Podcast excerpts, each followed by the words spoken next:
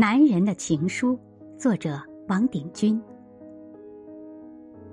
书信的艺术逐渐沦丧，尤其是情书，尤其是男人写的情书。书信的功能似乎在不断递减，这一方面是由于有更便利的通信工具，另一方面未尝不是因为单凭一封信或几封信已难以办成任何事，办事得依仗名厨的手艺。名花的笑颜，名人的权势和名产的身价，书信莫也。一切书信都失去了原有的隆重，在这个大形势之下，情书自不易保持良好的水准。再从收信人的一方面来考察，人们似乎愈来愈不尊重文字，愈来愈不相信文字。一封信可以打动高官，使他心力除弊。一封信可以打动美女，使她芳心暗许；一封信可以使自己得官；一封信可以使别人效命。这些看起来都是远古的神话。信文情并茂的长信，已经被许多人当作书呆子的身份证。信写得多、写得长、写得好，或许正足以表明他没有别的本事。书信艺术沦丧的又一个原因，可能是情书缺乏佳作。说到阅读的耐性和习惯，那正是许多小姐所缺乏的，尤其是年轻、美丽、活泼的小姐，她们最不喜欢看密密麻麻的字了。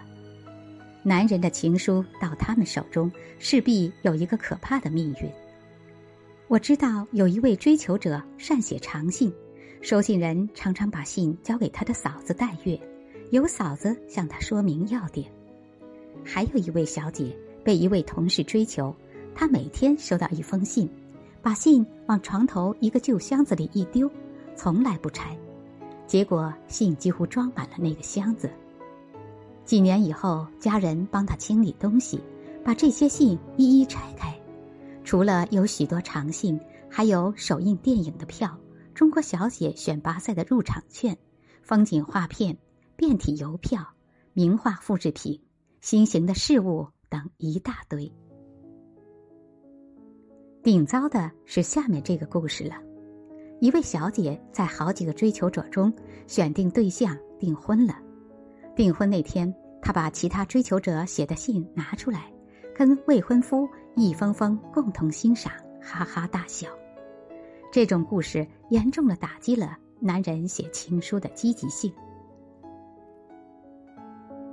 我总心仪一些稍有阅历的男人，在执笔写情书时，像政治家的地方多，像艺术家的地方少。他难免会考虑：一，信寄出去有没有用处，有多大用处；二，如果恋爱失败，这些信将留下什么样的记录？别人又会怎样对待这些记录？这样一考虑，长信多半变成短信，有信也许变成无信，由情书之文采不足所生的缺憾，他知道用别的东西好好填补。若银汉迢迢，见面不易，男人依赖情书的程度就会大大增加，对失恋的恐惧压倒了其他恐惧。他们只好奋不顾身，付出心血寄情书纸笔。这么说，情书不发达还有一个原因：我们的空间小，交通又发达，见面太容易。